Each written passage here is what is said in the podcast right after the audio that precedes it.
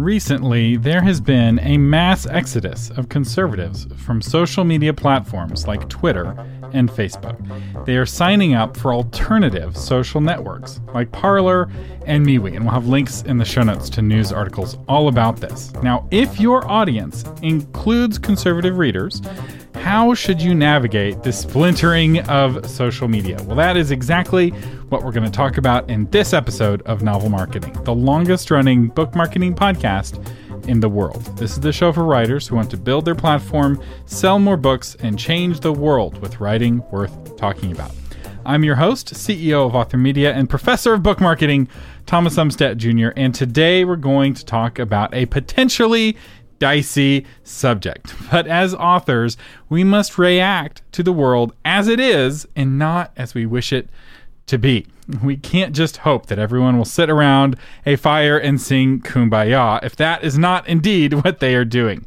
Authors who live in a mental fantasy land don't sell as many books as authors who see the world as it is. And society splintering is something that I've discussed from time to time on this podcast, and it's something that affects authors in several different ways. It affects how you market your books, it affects how you write your books, and it also affects how you interact with social media if you choose to interact with social media. Social media is totally optional for authors, but if you're wanting to use it, you're going to need to know how to navigate it as things are changing.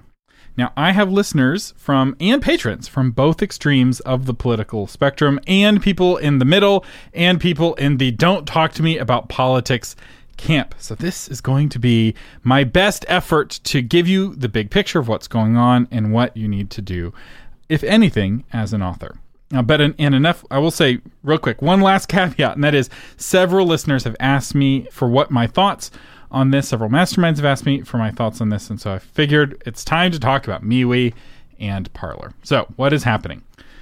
Social networking sites and other platforms like even MailChimp have expanded their missions from being kind of blank platforms that people use to gatekeepers that make decisions regarding what is true and what people can and cannot say. And they're taking this role more seriously. They're taking on more responsibility for what content is posted and they're exerting more control over what is said. If you ask someone on the left, they will tell you that these platforms are fighting misinformation. And if you ask somebody on the right, they will tell you that these platforms are censoring speech.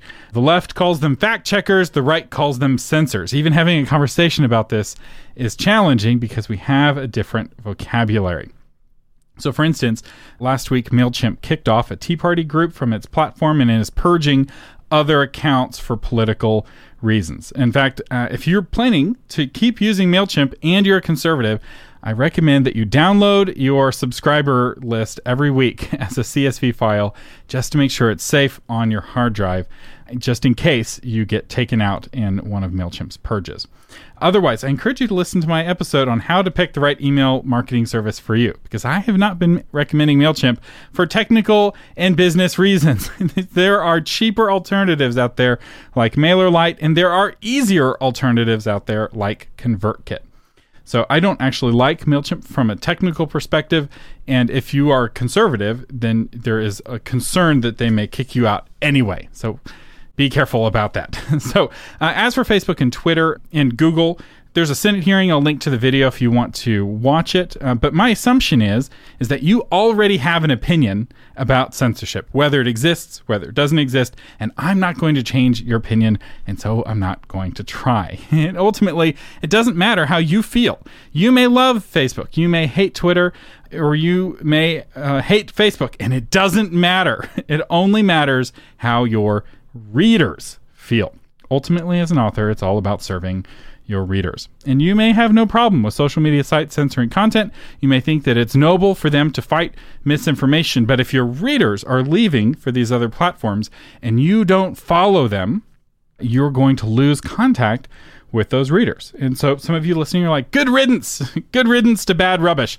And other of you are like, I need those readers. Those readers buy my books and they're how I you know feed my family. So I do think that this is an opportunity for growth. Most authors are going to ignore these new social networks, and they're going to see, I suspect, a corresponding drop in their reach and their influence, depending on their readership. If your readership leans heavily to the left, you may not see much of a drop. Whereas if your readership leans heavily to the right, let's say you're writing Christian books for a Christian audience, which uh, at least evangelicals lean strongly to the right, you're going to see sig- potentially a significant drop in your social media reach.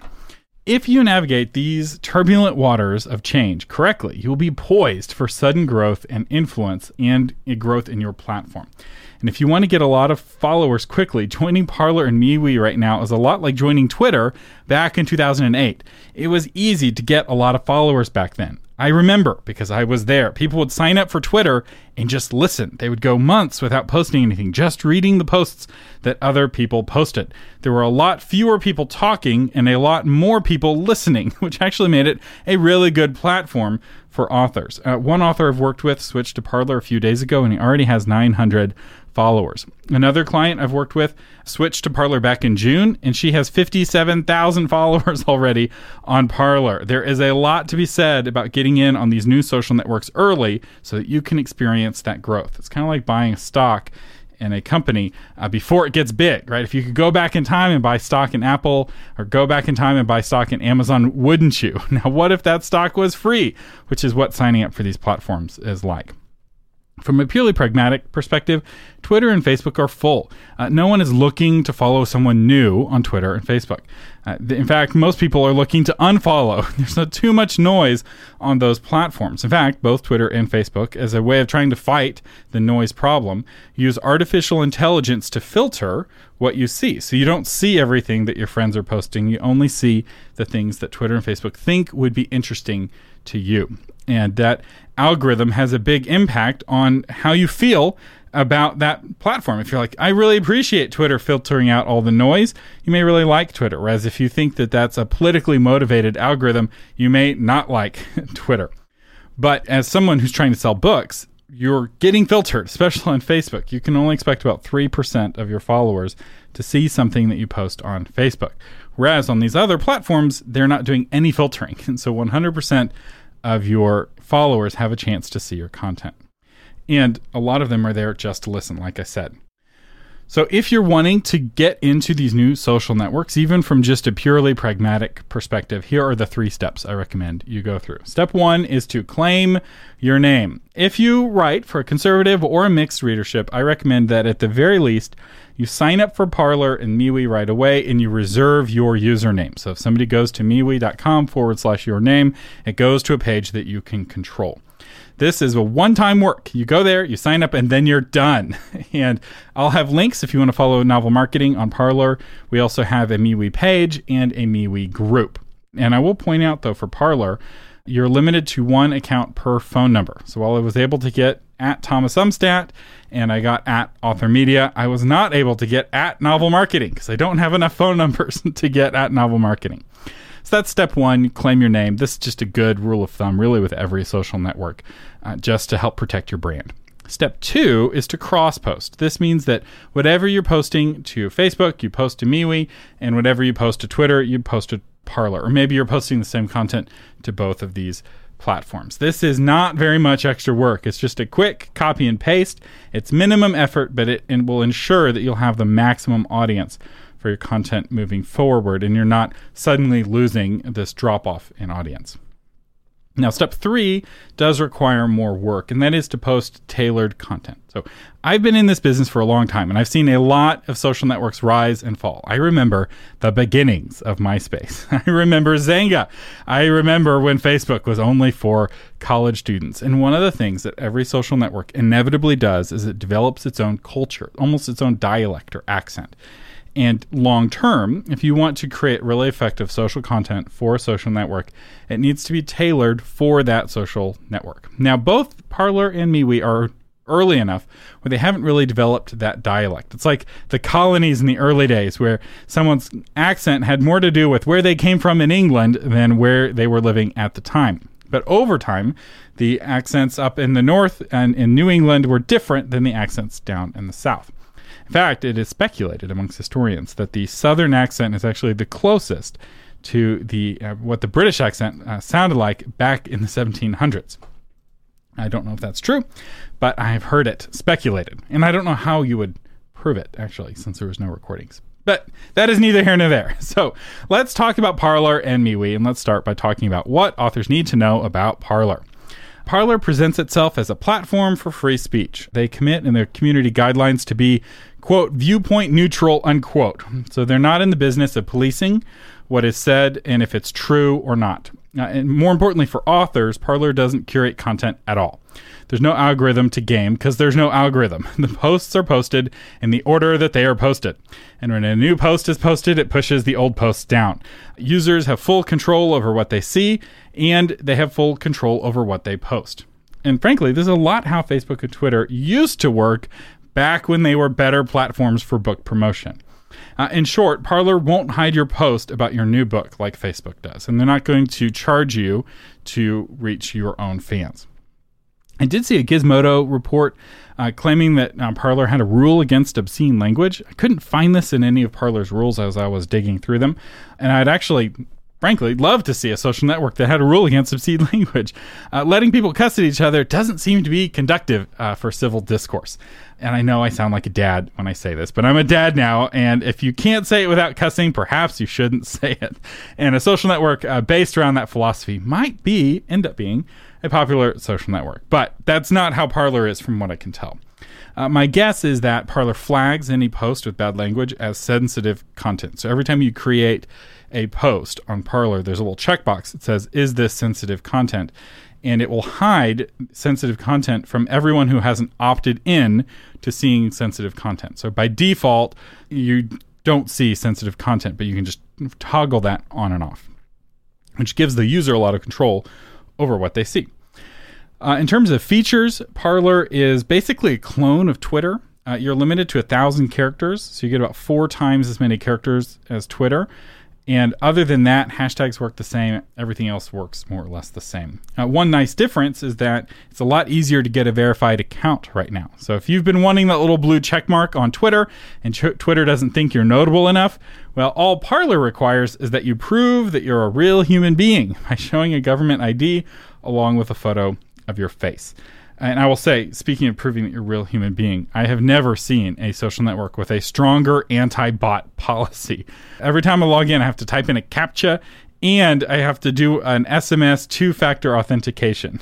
so get a little code sent to my phone. So while this is annoying, it does ensure that I'm interacting with real humans because as much as half of the people that you interact with, at least half of the strangers that you interact with on Facebook and Twitter may be artificial intelligence. The AI has gotten so good that it's almost impossible to tell a real human from a fake human. They can even make uh, photos of themselves. And if you don't believe me, just go to thispersondoesnotexist.com and you'll see machine learning, AI generated photographs of people that are not real. And you can't tell the difference. It's really crazy.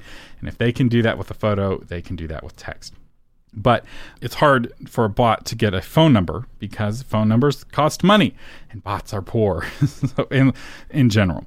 Uh, Parler is also growing just crazy fast. In just the last month, Parler's gone from half a million users to over 4 million active users. That is doubling and then doubling and then doubling again all in one month. I don't think Facebook ever doubled three times in one month. That is just an insane rate of growth. And maybe why Parler has such strong limitations on bots right now, because their servers are probably pressed to the maximum. So they don't want a bunch of bots getting in there and taking up precious server resources when they have this just massive flood of humans flooding in. And I remember in the early days, there was a big like badge of honor if you got on Twitter before Oprah or after Oprah, right? Because at the early days, Twitter was this like fringe thing that only the nerds were doing, and all the authors were making fun of it. And and then Oprah got on Twitter, and then it became cool. She like single handedly make Twitter cool. And so uh, she's not on Parler, from what I can tell. So you have a chance to get on Parler before Oprah does. so um, yeah, take that for what it's worth.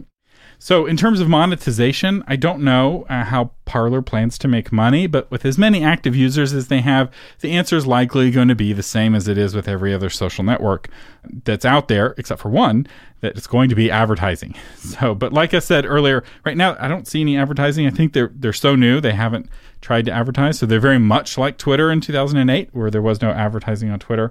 But I imagine it will come. Ultimately, they're going to have to pay for those servers somehow. And like I said before, and this is important to point out, Parler only allows for one account per phone number. So keep that in mind as you sign up.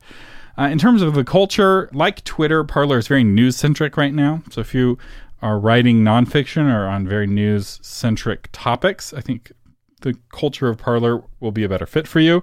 But this may or may not be a right fit for your brand depending on what you write. So if you're not on Twitter now, you may not want to be on Parler any more than reserving your name which by the way, I recommend you reserve your name on Twitter too, just to make sure you own your name everywhere you can.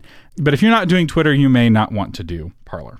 So now let's talk about MeWe, MeWe.com. What authors need to know about MeWe? Uh, MeWe's actually been around for a while, and for a long time it presented itself, and to this day, it presents itself as the privacy platform. And what that means is that they don't sell your data. So one of the ways Facebook makes money is that they sell your data to advertisers and they also sell you to advertisers, your eyeballs, your attention. And Twitter does the same thing. Uh, Facebook has a ton of data, tracks you as you move. It may or may not listen to you. They claim that they don't listen to you, but a lot of people say that they get surprisingly, eerily accurate ads on Facebook after they've talked about something. And that's how they make their money. MeWe, on the other hand, makes their money from their users. And you may be like, I'm not going to pay for social network. Well, don't worry. MeWe doesn't charge everyone. It's free. You can sign up for MeWe for free. But for $5 a month, you can get a special premium membership, which gives you that little blue check mark. so to have a verified account on Twitter, you have to have a PR firm and you have to be on TV. To have a verified account on Parler, you have to have, show some government ID to have a verified account on MeWe, it costs you $5 a month. so it's not a ton of money, but it's also not nothing. And it will probably be enough for them to make really good money. Because if you have, you know, a tiny fraction of your users paying you $5 a month, that is enough to fund your business. Also, if you want to set up a business page, it's $1.99 a month. Which again, it's like, wow, that's a lot of money. But if you think about how much money you've spent boosting posts on Facebook, you're probably already spending more than that on Facebook to reach the fans you already have when MeWe lets you do it for free. Or for $1.99 if you're setting up a page for, for a business account. So if you have a publishing company, you want that publishing company to have a name in the publishing company's name. You know, Acme Publishing is $1.99 a month. But as an author, you can set up a free profile on your own name for free.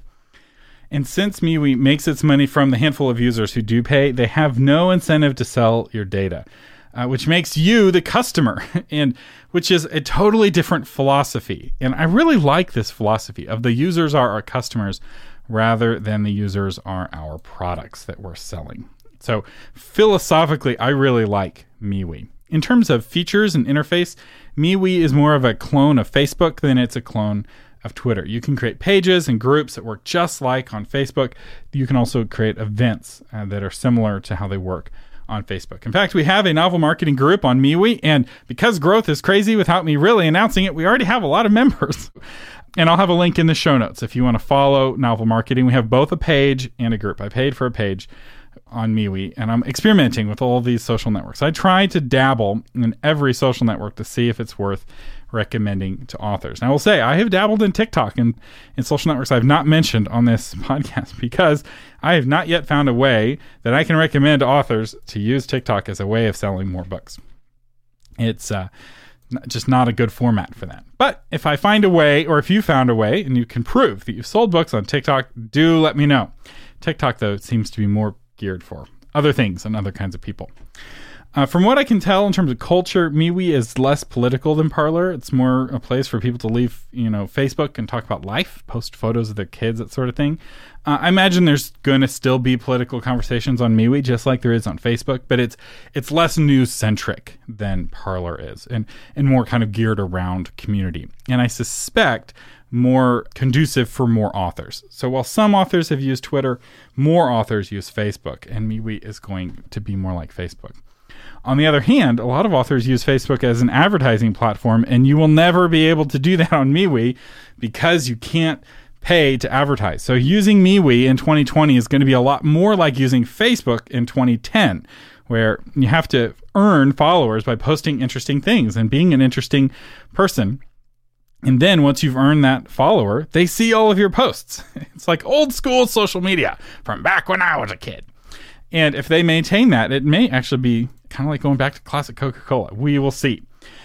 So, bottom line, as for the new social networks, I think signing up and reserving your name and cross posting the content you're already posting is a no brainer. Now, the authors who do this may see a big jump in their followers because of just the massive growth. And, and I think some of this is regional. I live in Texas, but I live in Austin, Texas. So it's an interesting confluence. But I am seeing just a huge number of people that I live around signing up uh, for Parler, especially, but also uh, for MeWe. And uh, of the two, I like MeWe better, uh, but this is likely because I preferred Facebook to Twitter back in the day. But I also really like the our users are our customers philosophy. And I'm thinking about moving the Obscure No More students only Facebook group to MeWe uh, for this reason. And also for science, for experiments to see how does a Facebook group operate on MeWe? Does it work better for things like a book launch, right? So Facebook sells your Facebook friend data to Amazon, which means that they may delete your reviews of somebody who's in the same Facebook group as you. And so if you create your Facebook group for your book launch on Facebook, there is a risk that some of those reviews might get deleted depending on if Amazon has attached your personal Facebook account to your Amazon account, if they've been able to, to connect that data through data brokers. Whereas MeWe doesn't sell your data, which means if you host your book launch team on MeWe, you're guaranteed not to have Amazon delete your reviews because of social proximity because they don't know. Amazon doesn't know that these readers are in your launch team, which is really good. And I feel that, you know, I signed up for Facebook back when it was college students only. And I taught on Facebook for years at writers' conferences because in the day you really could build a platform on Facebook. It wasn't a great way to build your platform. You were better off blogging and doing email and the things I talk about more, but it wasn't bad, especially in the heyday uh, when Facebook was growing really quickly. You could reach a lot of readers really inexpensively and without a whole lot of effort. And when Facebook did that big pivot back in, I want to say it was 2012 when they started, 2015, it really took off of those users that you paid to reach were now going to charge you to reach them. It really felt like a bait and switch. And I realize it made them one of the wealthiest companies in the world, but it's made marketing on Facebook very expensive. Now, I'm not trying to be preachy or didactic, and I'm not trying to say that you've got to switch, and it may be not worth it for you depending on your target readership. I, what I'm trying to do is help authors navigate this turbulent time in history. And when I recommend that authors leave MailChimp, I never anticipated that MailChimp would start banning or purging accounts for political reasons. Now, I will say, every time I talk about culture or politics or even politically adjacent topics, I get angry emails and I lose patrons. My episode on how to survive cancel culture as an author cost me several patrons, and I got some very mean emails. And I have no doubt I will get angry emails for this episode as well. You can reach me at thomas at authormedia.com. And I really do want to hear your feedback. Um, try to be nice as you give feedback but I do want to hear your thoughts. And for the record, I still stand behind everything I said in the How to Survive Cancel Culture as an Author episode. I am, as I have always been, in favor of free speech and against book burning and book banning and censorship. I didn't think this would be a controversial position, but apparently in 2020, it is. Our sponsor today is the Author Media Mastermind Groups. If you'd like to work with me personally on helping you hit your publishing goals, the mastermind groups are a very affordable way to do that. Each mastermind group is limited to 10 authors, and, and you will not just get to know me, but also get to know those other authors. You'll be able to text me your questions through Slack, and we have video calls. It's really a great way if you're wanting to take your publishing to the next level. You can find out more at authormedia.com. Our featured patron today is John Schruger, author of The Exorcism of Frosty the Snowman. Last week we talked about a Advent book for Christmas. Now it's a book about the exorcism of Frosty the Snowman. We have some great patrons here for this podcast. In the uh, here's the blurb for the exorcism of Frosty the Snowman. In the frozen north, children link hands in a ritual circle and sing a song they never learned to summon a primordial enemy they never knew existed. Frosty is just a fairy tale, they say. They were wrong. So thank you, John Schruger, for being a patron of the podcast. If you would like to become a patron of the podcast, I'll have a link in the show notes. And if you can't afford to become a patron, I get it. It's a tough year. Uh, but if you still want to help the show, you can. One way is to just share this episode on a MeWe group or on a Facebook group with other authors you think would benefit. And I will say on a personal note, today is my birthday. Uh, as I record this, I am turning 35 years old, and I'm thinking lots of deep thoughts about my future, about my present. Am I doing the right thing with my life? And um, yeah, just just uh, pondering pondering a lot of things. This has been a, a tough year for my family, and it's been a tough year for a lot of families. I don't feel like I have any room to complain because everyone is is going through it. I'm really hoping 2021 will be better, but you never know. so, anyway, our team working on this episode, Shauna Letelier was creating the blog post, and William Umstattd, my brother, is doing the editing for the podcast. And I am your host, Thomas Umstattd Jr., and you've been listening to Novel Marketing. To find the blog version of this episode or to get new episodes delivered to your phone automatically, visit authormedia.com. Thank you for listening, and live long and prosper.